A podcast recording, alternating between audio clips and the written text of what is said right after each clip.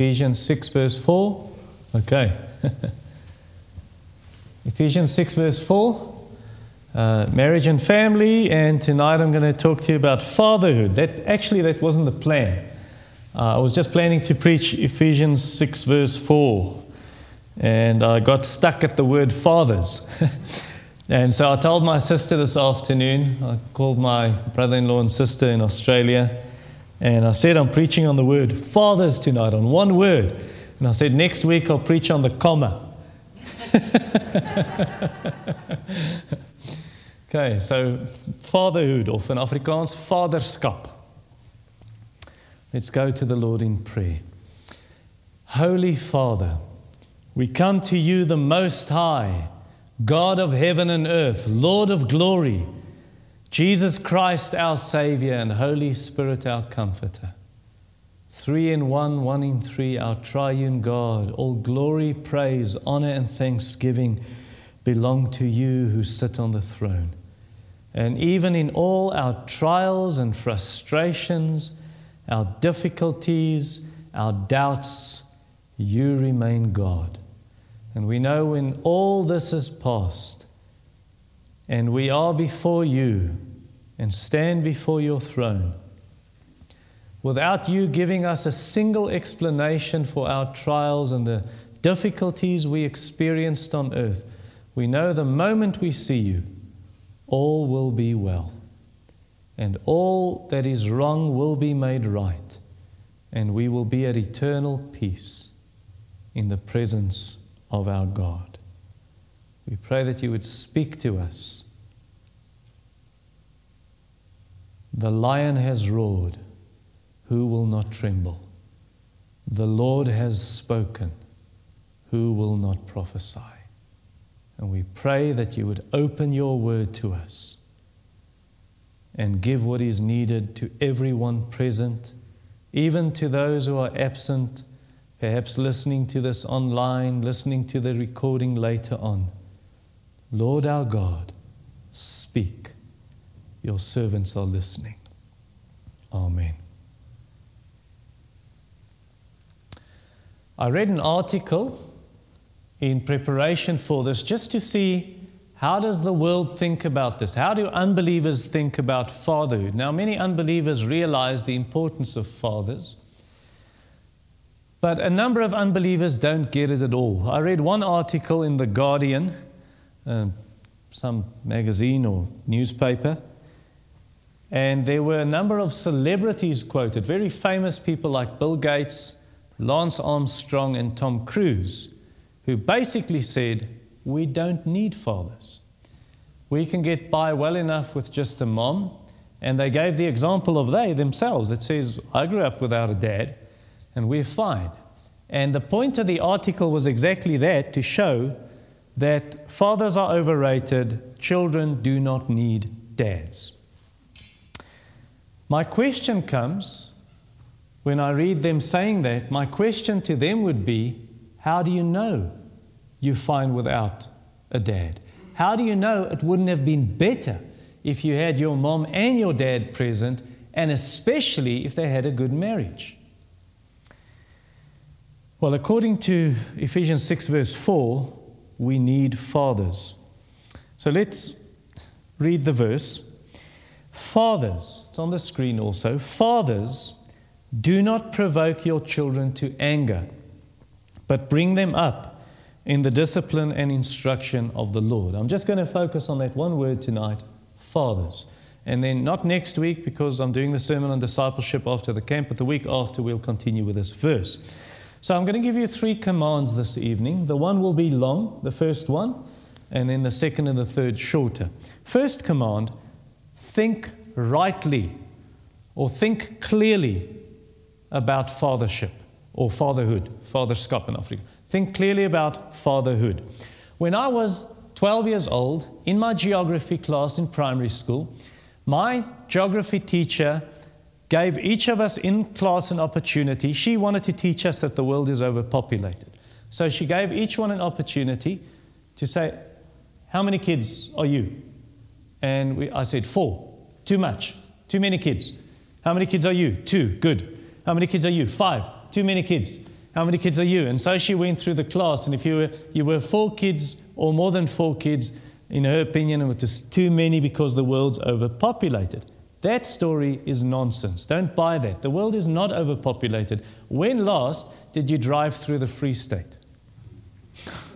There's lots of space. Ask Appie of the Karoo, Northern Cape, and Rolf. There's lots of space. The world is not overpopulated, and it's not true to say we don't have enough resources. That's nonsense. If if you take only the 5 richest people on earth or the 10 richest people on earth, there's more than enough money to take care of the whole of Africa and to help the poor of just our continent. When the Bible says in verse 4, fathers, that implies it's a good thing to have kids. Paul is writing, God is giving this command. Dads, I want to say something to you. And we can say the same to moms also. But it's a good thing to have children. Children are a blessing from the Lord. Psalm 127 tells us. In 1 Chronicles chapter 26, uh, let me just get my verse, verse 4. I actually marked this in my Bible as I was doing my quiet time um, more than maybe three years ago. As I was reading, I said, and I, I circled this guy's name, Obed Edom. Obed Edom. And I circled his name and circled his name. And then it said, And the Lord blessed him, for he had many sons. So that is a blessing that the Lord gives these children. Psalm 107, verse 38 and verse 41 says they must multiply like sheep. lots and lots and lots. And that's a blessing from the Lord. So if you can, some people can't have children, I understand that. But if you can have kids, have them. Genesis 1, verse 28. Right in the beginning, God blessed the man and the woman, Adam and Eve, and He said, Be fruitful, multiply, fill the earth. And if you can have five kids, have five, seven, ten kids or more. That's fine. Rolf, how many kids were you? Eleven. Eleven kids, great. and people look at that and say, Are all these yours? yes, they're all mine. and so what? Uh, people frown upon it in our society because the ideal is to have 1.7 kids. Have children and then have them in marriage. Have them in marriage. Paul assumes in verse 4 when he says fathers, he's assuming this guy's married. How do we know that? Verse 1 Children, obey your parents, plural. Verse 2 Honor your father and mother. So, and then chapter 5, verse 22 to 33, that's a whole passage about marriage. Just uh, the previous section is all about marriage. So, Paul is assuming you are married. It's not good to have kids outside of marriage. Why not? Because immediately you put them in a position where there's one parent raising the child. And that is unhealthy for the child. I'm going to say something to parents who are single parents just now, but it's unhealthy for the child, and that's why it's also not healthy for a single dad. So you're not married, here's a single dad or a single uh, guy or a single lady to adopt children, or for gay couples to adopt children. That is not healthy and it's not biblical uh, because, again, you're putting the kid in a position where, okay, now I've got just a dad, or Worse, now I've got two dads. Uh, or I've just got a mom. Or worse, now I've got two moms. God's will is a father and a mother, that children would be raised in that environment. Now, sometimes you can't help. All right, now this is where this comes in. Some of you are single parents, and you in a position where you can't help that, your husband has died, your wife has died, or your, your husband left you, he upped and left and left you with the kids, or he left with the kids. And so now, here you are, and you're a single mom, you're a single dad. Now, if you can, I know it's not always possible, but if you can, and you have biblical grounds, I preached on divorce and remarriage a while back. If you have biblical grounds to remarry, do so um, 1 Timothy 5, verse 14, where Paul encourages these young widows to get remarried, to have children, and to raise those children.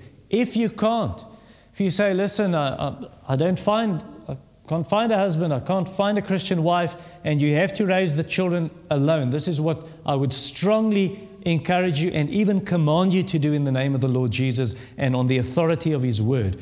give those children a strong view of God as a father. Why? Because very often, when kids grow up, up without a father, then they take that view they have of their earthly dad that just left them and they see God in that light. Now, suddenly, they have a wrong and twisted view of God. They think God is the same kind of father as their earthly dad. And God is not a father like that at all. Uh, now, I'm going to move fast now. I'm not, hardly going to give you time to take notes. You can get all these cross references on the blog. Uh, Baptiste Kempton Park. Uh, unfortunately, it's in Afrikaans. If you want it in English, tell me, and I can just give you the references. I just went to verses. I looked up verses, I went to the verses in my Bible, and not even all of them, just some of them, where the word Father is found and, and referring to our Heavenly Father. This is the kind of Father God is. He's a perfect Father, Matthew 5, verse 48. He's good and a loving Father, Matthew 5, 45. He rewards his children. That's the kind of Father he is, Matthew 6, verse 4, verse 6, verse 18. He's holy. He cares for us. He forgives us. He protects his children. Matthew 6, verse 9 to 13, the Our Father, the Lord's Prayer, and verse 26. He's a Father that hears our prayers and he gives us good things. Matthew 7, verse 11. He cares about the detail of our lives, the number of hair on your head. Uh, Matthew 10, 29 to 30. He reveals himself to us. He makes himself known to us. Matthew chapter 16, verse 17. He sends his angels to protect his children. Matthew 18, verse 10. He doesn't want us to be lost. He wants us to know him. Matthew 18, verse 14. 1 Timothy 2, verse 4. He's a father that loves sinners, and he made a plan to save us. For God so loved the world, he gave his only begotten Son, and so on. He's a father that wants us to worship him. John 10 or uh, John 4 verse 23 the father wants people to worship him in spirit and in truth. He's a father he wants to still he wants to satisfy your spiritual hunger with Jesus.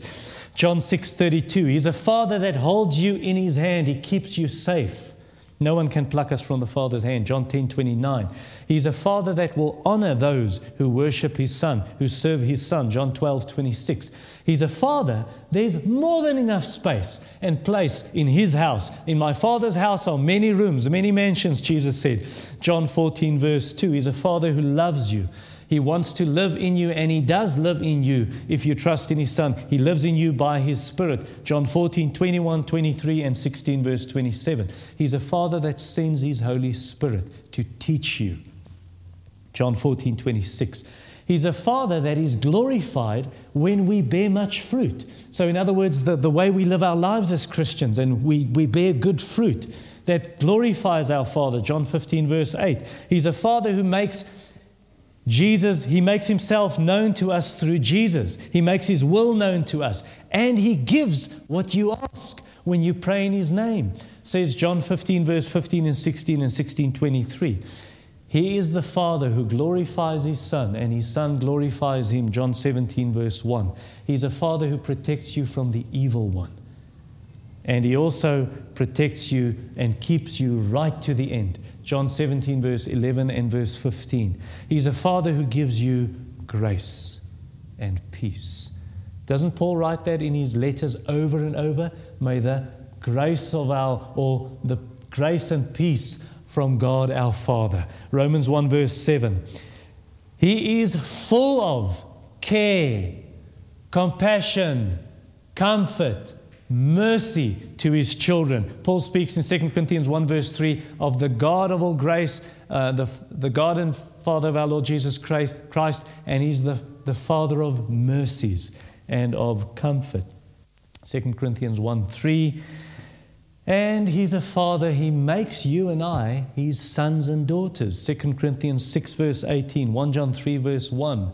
He is full of joy the source of all blessing, the source of all favor. He just pours his blessing, blessings upon his children. Ephesians 1, verse 3.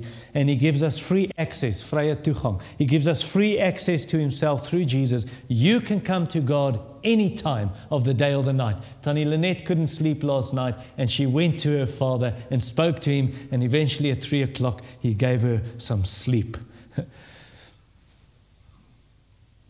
That's the kind of God he is. Ephesians 2:18, 3 verse 12, Romans 5 verse 2. And then he makes you an heir.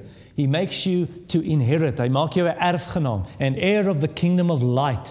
Colossians 1 verse 12. He gives you strength when you are weak. 2 Thessalonians 2 verse 16 and 17. He gives you many, many, many good gifts and he keeps on doing it because he never changes. James 1 verse 17, but that speaks of um, the Father of lights. Every good and perfect gift comes from above, from the Father of lights, with whom there is no shadow due to change. He does not change. He cares about widows. He cares for orphans. He cares for the fatherless. James 1, verse 27, Psalm 68, verse 6, Psalm 149, verse 6. He gives us new life through the resurrection of Jesus. 2 Peter 1 or 1 Peter 1 verse 3 and he wants to have a relationship with you. He wants to have a relationship. He wants to live in fellowship with you. Geestelike gemeenskap 1 John 1 verse 3 and finally he disciplines us out of love. That's the kind of father he disciplines us in love. Why? Because he wants to shape our character so we become all more like Jesus. Hebrews 12 verse 5 to 11. Can I ask you a question? That's a lot of information. Information overload. but do you see all of this? Our Father, our Father, what a wonderful Father. Do you want to know this Father? Do you want to know Him? This kind of God. And if you do, how can you know Him? Rolf actually, I think, prayed this. Jesus said, I am the way, the truth, and the life. No one comes to the Father except through me. If you want to know this Father, you can know him through his son Jesus. I remember a lady in our church many years ago, she's not here anymore, but she came to me for counseling. And she was in her 60s. And she said to me, I had a very, very bad relationship with my father. I felt rejected by my dad when I was seven years old because he sent me to the hostel. At seven years, I'm this kid, I go to the hostel and I felt rejected, and I never got over that. And you know, that view I had of my dad, I actually projected that view on God. And that's the kind of view I had of God. He's just like my earthly father. So I don't really know God as a father. I've, I've, i know Jesus personally as my Lord and Savior, and I've even done a, I, I even did a thorough Bible study uh, of Jesus and his character. And I feel comfortable with Jesus, but I don't feel so comfortable with the Father. And I said to her, Tani, you are wrong. You know the Father. Because Jesus said in John 14, verse 9, He who has seen me has seen the Father. And Jesus said in John 10, verse 30, I and the Father are one. And, and we read in John 1, verse 18, that Jesus makes the Father known to us. Jesus shows us the Father. Do you want to know the Father? Everything you read of Jesus, the Father is exactly like that. You know the Father, Danny. you know the Father. Can you think what? And that was an eye opener to her. What, what an impression. What, a, what an effect will, what kind of an, uh, an effect will this have? How will it affect a little boy or even an 18 year old or a 20 year or a 60 year old lady who had a bad relationship with her dad? How will it affect her? To know God as her Father, as her Heavenly Father. How will it help her to know this Father? It'll be a rock under her feet. It'll be a rock under that young man's feet or that boy's feet. To know I have a, I have a Heavenly Father. And, and by God's grace, that person will then be able to be a very stable adult.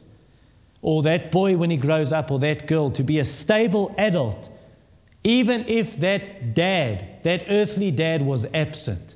Why? Because the focus has now shifted. I have a heavenly father, and he cares for me. And that's not only a help to fatherless kids, that's a help if you're a dad. That's a help to some of you who really struggle to have a bad relationship with your dad. But, but that's also a help for dads tonight to know that God is a father, God is a heavenly father, and He's the model father. And that's the father I have to follow. I have to follow that example if I want to be a good dad. Because Ephesians 5, verse 1 teaches us be imitators of God. Naap God. Volg hom na. Volg sy voorbeeld. Here's another thing you need to consider if I'm not at a second point yet, so don't make point two. Another thing to consider um, if, if you have kids and their dads are not involved or their dads are absent. I think this is where the church comes in. And I don't think we do this very well. And we must pray to the Lord, Lord, help us to do this better as a church. Children need the example of strong Christian men. You know, my son, I'm at home and my wife and I, by God's grace, have a good marriage and we love our children and raise them in the ways of the Lord. But Timothy really looks up to the men in this church. Timothy looks up to men who are godly, to men in this church who live a strong, have a strong Christian character. And I can even see he tries to be like them. That's a good thing to have our kids and give them strong Christian men, give that example. You see that with the Apostle Paul, right? Timothy, not my Timothy, Timothy in the Bible, First Timothy and Second Timothy. That's Third Timothy. so, Timothy in the Bible, he didn't have a Christian dad. We read that in Acts chapter 16. And in, and in uh, 2 Timothy chapter 1, you, you see that his mom and his grandma, they raised him, they taught him about Jesus, and, and Paul had an influence on him. So he didn't have that strong father. So what did Paul do? Paul says in 1 Timothy chapter 1, in the very second verse there, and in 2 Timothy chapter 1, he says, To Timothy, my child in the faith. He calls him my child. And in 1 Corinthians 4, um, chap- uh, chapter 4, verse 17, he speaks of Timothy, my child. And then he says in 2 Timothy 3, verse 10, he says, You have seen my example. You've followed my example, Timothy. So that's a good thing another story like that was in the early 1900s. There was a man called Ernest Reisinger. I recently read a biography of him, uh, his, his life story. And Ernest Reisinger only became, a, became a, a pastor when he was 50 years old. But Ernie Reisinger, on, in October 1929, Black Tuesday, so the stock market crashed, Wall Street, and you know the Great Depression and the whole story. But but Ernie Reisinger's dad lost all his money when the stock market crashed, when Wall Street crashed. And what happened is the dad, his health crashed and his mind crashed. And he went, into, he went to an institution, and for the next 30 years, he had to an, he had, he had, they had to care for him 24 hours a day. Not the kids, but like a nurse or whoever. 24 hours a day, they had to care for this dad. So the mom now now here she is with four kids, and they don't have money. It's the Great Depression. So she sends the oldest two, Ernie is one of them. She sends the oldest two to an orphanage, to a children's home. And they, they're so heartbroken, these kids. But eventually they end up going to a Presbyterian church, to the Sunday school. And there's a man, and his name is Harold Irwin. And Harold Irwin really cares for these boys. He's the Sunday school teacher. And he made such a deep impression on Ernie because Ernie hated it to leave Sunday school and go back to the children's home. And Harold Irwin took out his clean handkerchief and he wiped little Ernie's tears. This little boy, was he 10 or 11 years old, wipes his tears off from his cheeks and his face. And then eventually Ernie gets sick. He's a, this little boy gets sick and he lands in hospital. And who visits him in hospital? Harold Irwin, the Sunday school teacher. Ernie is so overwhelmed, he can't believe it. This is an adult and he cares for a little kid like me. And he visits me in hospital. That made a deep impression on Ernie. And when Ernie was 18 years old, he started working. And another man, and by the way, Harold Irwin, I was so surprised. I, when I read the biography, I made, wow, a smiley. Harold Irwin's son in law today is Wayne Mack. That's the guy who taught me counseling. So, wow, circle this. All right. But then when Ernie is 18 years old, another man influences him, uh, Elmer Albright. And Elmer shares the gospel with Ernie, and Ernie eventually becomes a Christian. Now, my question is how can we do that in our church? I think the first thing we need to do is we need to watch, uh, be on the lookout in our church, which, what kids in our church, their fathers are absent. or their fathers aren't Christians, they're not teaching them the word. How can we influence those kids? How can we spend time with them? How can you invite them to your house? How can you maybe set up a Bible study with them? In some way, influence them. My friend Paul Schlehlein, he's got a camp coming up in two weeks' time. And Timothy's going there not because he's fatherless, but just we think it's a good influence. It's called uh, Godly Young Men's Camp. So, what Paul is trying to do in Paul's setting, where he's a missionary, most of those kids don't have dads. So, he's trying to influence them. And I think that's a good way to influence. It's for 8 to 14 year olds. Or maybe we, I've been thinking about this, Rolf. We need to talk about this at elders' prayer meeting and elders' meeting. And when Chris, uh, I need to talk to him about this. How can, how can we get involved? Because James 1 verse 27 has been nagging at me and gnawing at me, and it's bothering me a bit because James 1 verse 27 says, says This is true religion. He's ware godsdienst. True religion is that you visit orphans and widows in their suffering and their affliction. And when it says visit, it doesn't mean sitting at their house drinking tea. It means visiting them with the finances they need. Like it says, God visited his people and sent rain and food and bread in that way. So, how can we get involved? With, with an orphanage uh, or children's home. And then also the verse goes on keep yourself unstained from the world. Now, my friend Leon Harmse, who's a pastor at Summit Park Baptist Church in Boksburg, but he lives in Kempton, he's involved at a children's home in Kempton Park.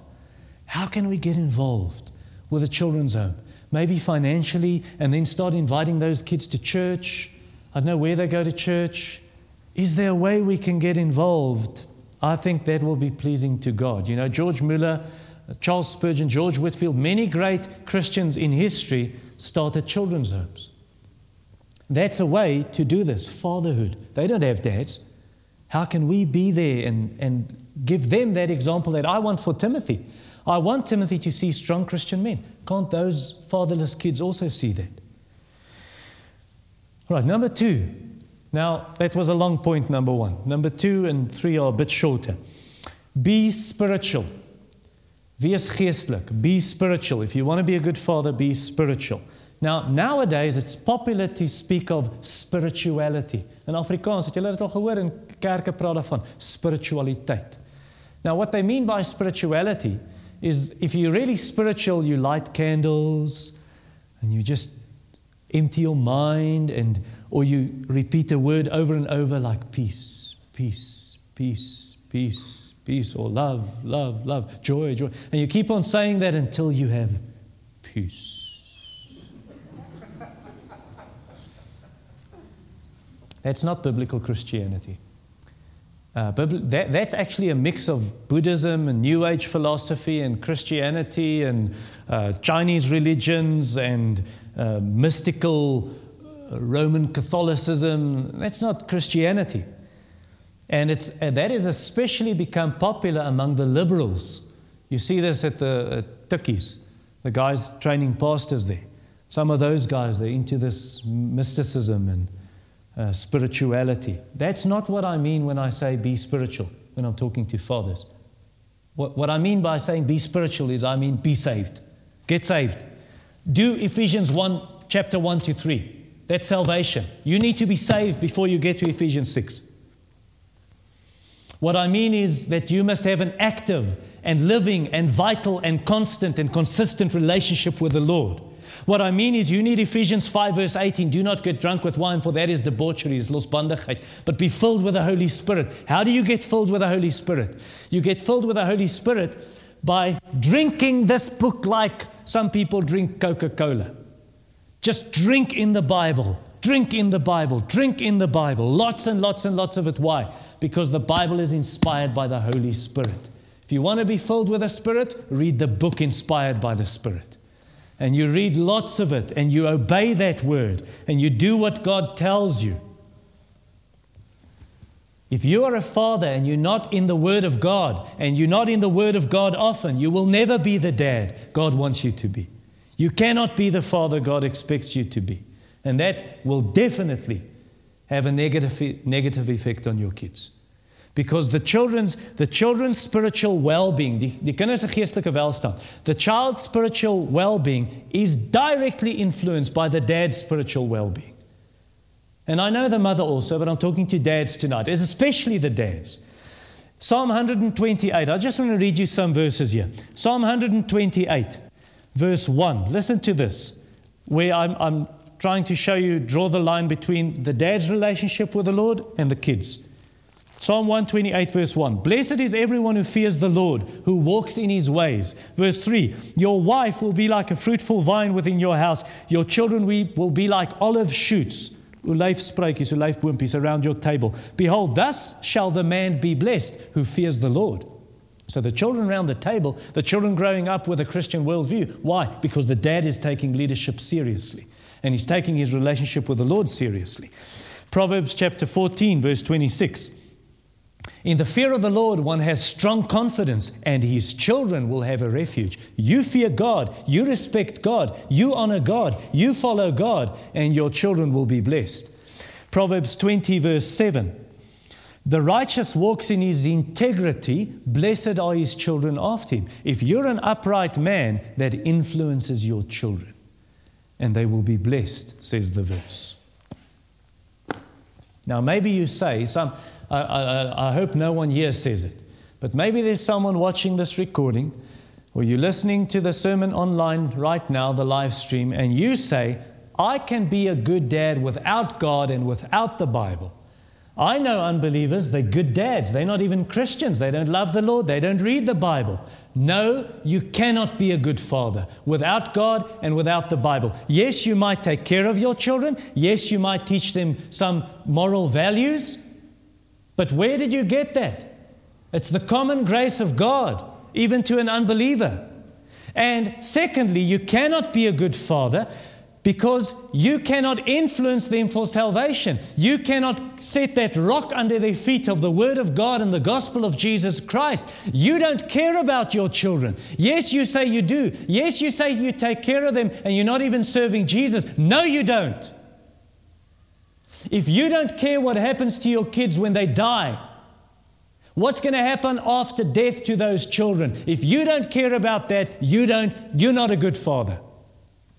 You might care and might give them food, you might give them Coco Pops, you might give them um, Tropika to school or, or pocket money, but you don't care about their souls. Then you're not a good dad. So I want to Maybe I should rebuke you and say you should get in a right standing with God through His Son Jesus Christ, through faith in the Lord Jesus Christ, and grow in a relationship with Jesus, and then be, be the Father God calls you to be. Finally, number three, set the pace. Here he pass on. Set the pace. A good father is not a goat keeper, a bokwachter. He's not a keeper of goats, chasing the goats. Come on, come on, come on. No, he's a shepherd of sheep. He, he leads and says, Come, come, come.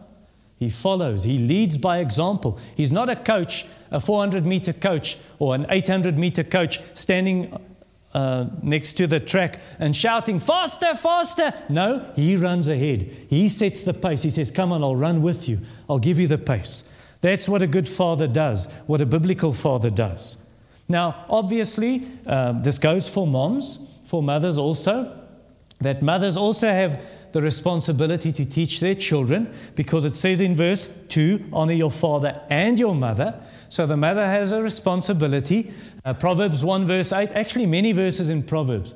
I've, I've just taken a couple of samples and examples, I've got them in my notes.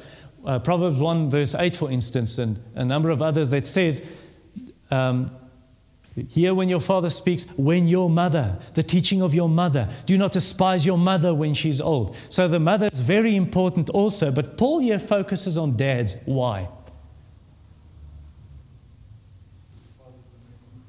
That's it. The father's, the father's actually the leader. The father's the head. Verse 23 Husbands, it says the husband's the head of his wife, and obviously then the head of the family. So he's, he's the head of his children, he's the leader, but he also, he's also talking to dads because dads are tempted to not do verse 4. Dads are tempted to disobey verse 4. When Paul speaks here, dads are tempted to be passive and just sit back and let the mom do everything. Dads are tempted. Do you know, do you know dads who are too strict? They're too strict. It's like they, yeah, okay. You know that. Dads who are too strict. Uh, do you know dads who are just absent? They're not involved in their kids' life. Leave the mom to do everything. That's it, guys. Uh, you grew up with, with that kind of situation. Do you know dads who don't discipline their children? They just leave it to the mom. Your mom will discipline you. I'm not going to do that. Mm-hmm. Do you know dads who don't lead family worship? They don't lead their families in reading the Bible and prayer. I remember my wife, a couple of ladies who were almost, I wouldn't say shocked, but I would almost say shocked maybe shocked is the wrong word, but when they heard that I lead family worship, they were like, oh, my husband do, doesn't do that. And the other lady said, yes, my husband doesn't do that. We have to do that. We have to teach the children the Bible because the dad doesn't do that.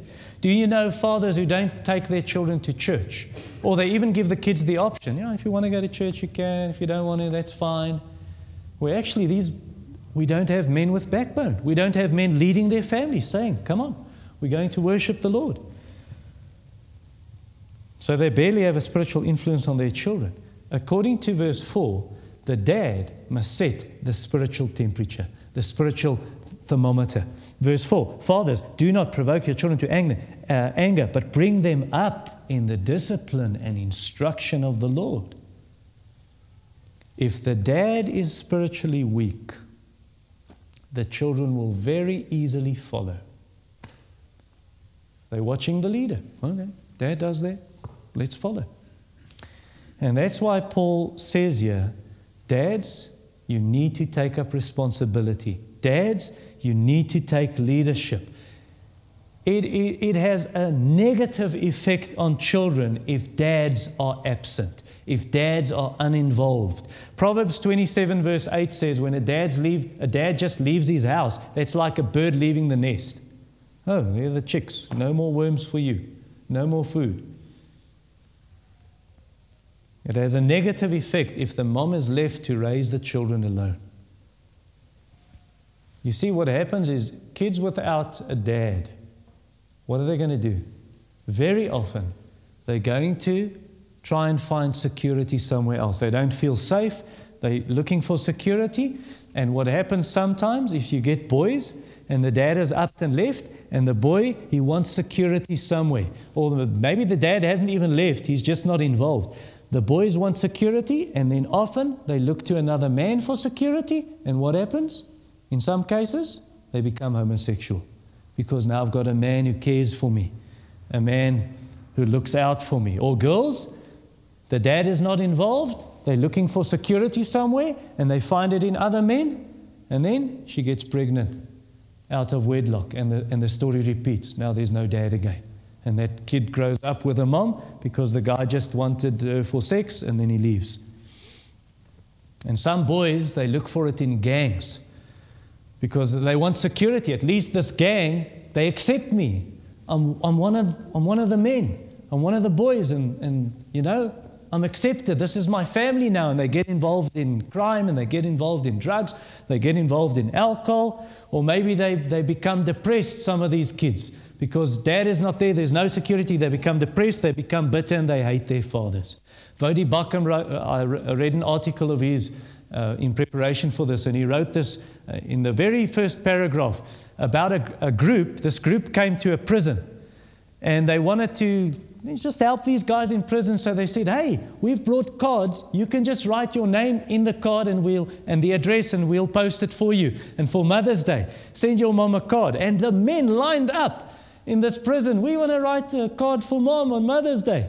And the group said, Well, this, this was an excellent idea. Let's do the same on Father's Day. And what happened on Father's Day? No one was interested. They hate their dads. Their dads weren't there. Their dads weren't interested in them. And so now they're not interested in their dads. So, an uninvolved father an absent father is the scourge of society. It's a plague. Dis 'n plaag van die samelewing.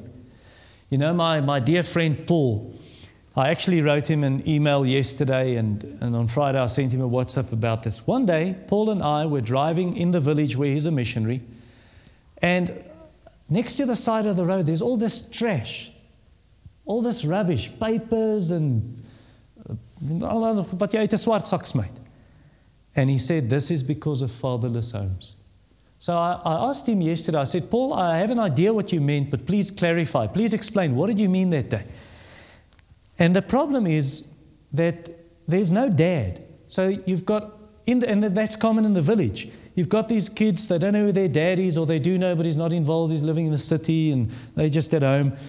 And so there's no one to teach them hard work. There's no one to teach them self respect. There's no one to teach them be neat. There's no one to teach them love your neighbor. Don't throw your KFC, empty KFC bag in front of his house.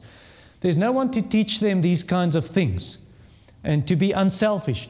And as Paul told me, he said, Why should the kid not throw the trash in front of your house if the dad threw his wife away like trash? That's the example he has. So be involved with your children. And that also goes. Some of you are divorced. It goes for you if you're divorced also. Be involved with your children. Be involved with them. Don't be absent fathers. Visit them as often as you can. Call them as often as you can. Have them visit you. Um, yeah, maybe I shouldn't say that. Uh, nou, alimony. Wat's nou 'n maklike woord vir alimony? Betaal onderhoud in Afrikaans. It's not Underwood, Rolf. Betaal onderhoud. Maintenance. Maintenance. Maintenance. Pay maintenance. Don't let your kids look back one day and say, you know, my dad was a wimp. My dad was uninvolved. My dad didn't care for us. Don't let the children say that. Buy them gifts. Remember their birthdays. Call them on special days. Be at their sport events. Be at their prize givings. I remember when I was 12 years old, a boy in my class, I was 13, he was 12. And we were walking home from a sports event. And I saw he had tears in his eyes and he tried to hold it back. And I said, What's wrong? He said, my, uh, His parents were divorced. And he said, My dad promised he would come and he didn't come. Poor kid, man. Poor kid.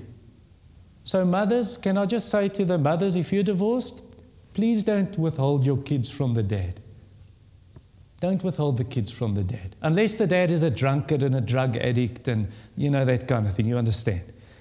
Because they need a dad.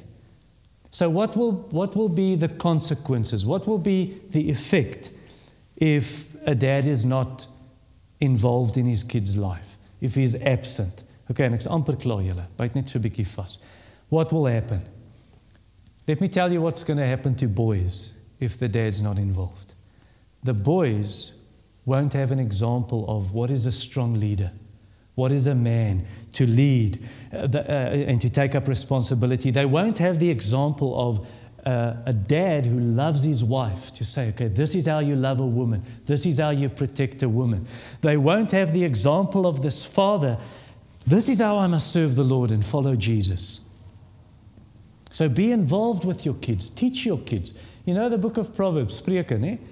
Go and read the first couple of chapters. You don't even have to read the whole chapter. Just look at the first verse of every chapter from verse two, chapter 2 onward. Chapter 1, verse 8, and then you go chapter 2, verse 1, 3, verse 1, 4, verse 1, 5, verse 1, 6, verse 1.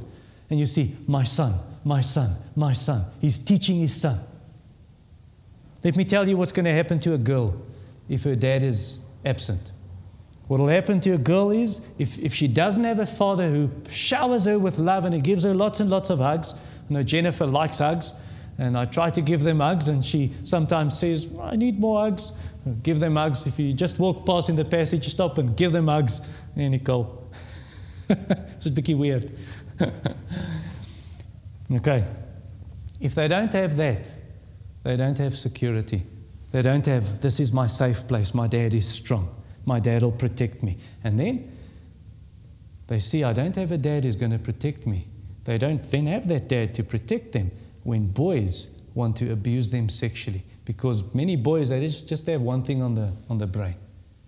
And now there's no dad to protect them. There's no dad to protect them if a boy has been rude. A dad should stand up and say, hey, jy so met my dogter gepraat, laaitie? En dan sort jy hom uit. Ja. Craig, you understood that, eh? Okay. Another thing is she has no father to tell her that is immodest. You can't dress that way. If boys see you, they're going to lust. You must tell your daughter you can't wear that. Okay? This is what you should wear. This is modest dress for girls. And, and what happens then is she starts attracting the wrong kind of men because of the way she dresses. And then she has no dad to give strong spiritual leadership. And so what happens now is she doesn't know what kind of man to look for when she gets married. She'll just take this guy because he's nice and he's, he opens the car door, but he only does that when, when he's interested in her. Uh, but she doesn't know what kind of man to look for. So, can you see that? We, we're nearing the end. Can you see that? That we need strong dads, we need strong fathers, uh, just like we need strong mothers for other uh, reasons, but we need strong fathers. Be that dad. Be that dad. You're a friend to your child, but not that kind of friend. Because sometimes you have a dad, he doesn't want to discipline his children. Hey, I don't want to be, I'm the good guy, I'm not the bad guy. He doesn't want his kids to be angry at him or not like him. No, they need strong fathers who will take leadership and who will discipline them, who will love them lots and lots and lots, but also be firm. And, and some of them won't like that. Some of the kids, they won't like that at the moment, but they'll feel safe. Because that dad that disciplines me, he also loves me and buys me ice cream. And that dad who disciplines me and that dad who teaches me, he'll protect me when there's danger. Okay, can I close by saying this? You're listening to this sermon and you're saying, Phew, I blew it. I just messed up. I wasn't that kind of dad. Okay. God's mercy is greater than your sin. And so, if your kids are still small, you have a chance to set that right. And if your kids are grown up already, God can make straight what you made crooked. God can do that. that. So, confess your sin to God and confess to your children and say, You know, I wasn't the father God wants me to be. Please forgive me. And then start rebuilding that relationship and uh, call them and show them deeds of kindness and acts of kindness and love and try and rebuild the relationship. Now, some of the kids may not want that. They're so angry at you, they don't want anything. Then don't stop praying for them and don't lose heart. Don't lose heart. God can fix that, God can restore that relationship and bring change. And I'll close with this story of a man I knew. He's, he died last year. Was it last year? But this man, he was a very bad father. And only when his kids were adults, I think they might even have had kids already, that man got saved and he changed and he grew spiritually. And then he cried because he heard some biblical teaching on being a father. And he said, I wasn't that dad. And he called his pastor and said, I was a terrible dad. And he cried over the phone when he told his pastor this. But the power of the gospel, man. And he asked for forgiveness, first to the Lord and then his children. And one of the sons didn't want anything to do with him. But the other children accepted their father's apology and confession, and he started rebuilding that relationship. And it went slow. But when he lay on his deathbed, the love between him and his children, it was tangible. You kon amper aanvat daai liefde. How they loved him and how he loved them. Listen, no dad is beyond the reach of the gospel because the gospel is the power of God unto salvation for all who believe.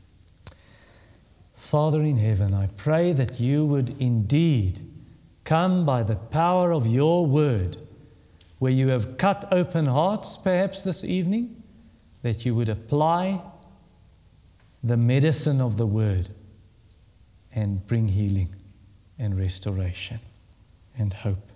In Jesus' name, Amen.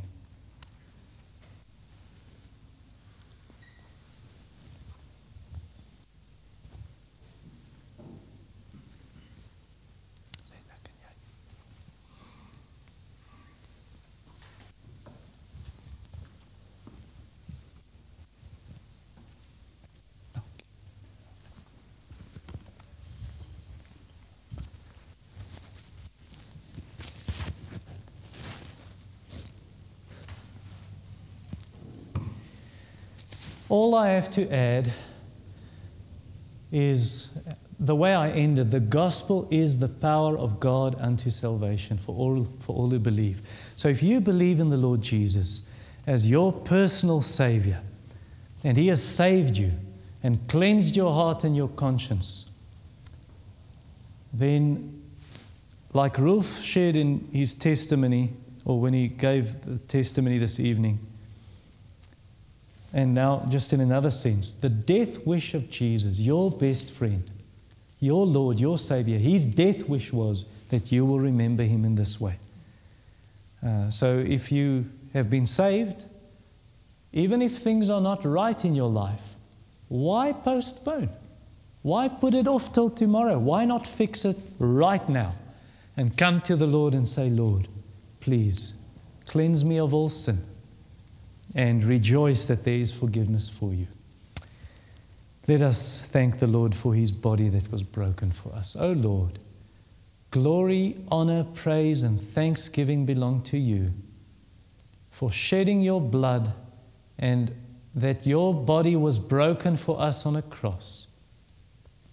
Thank you for saving us, for giving us eternal life and forgiveness and redemption and adoption and justification and sanctification. And more than all of these things, Thank you for you, for you as our personal Lord and Savior. For you, God our Father, and for you, the eternal Spirit of the living God who dwells in us. Amen.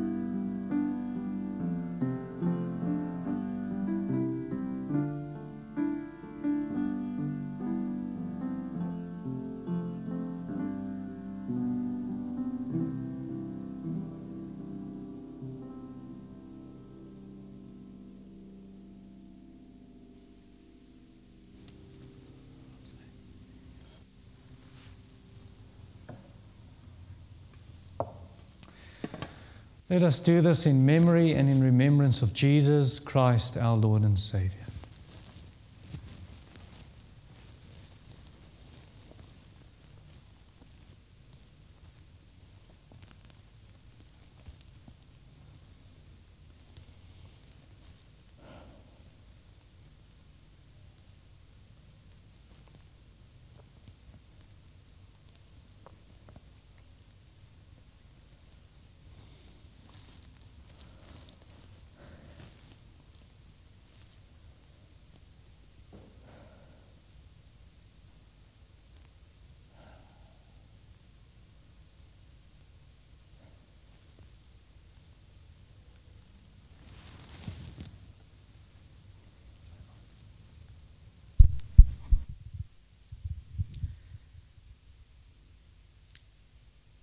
Father, this table is a revelation of your love to the world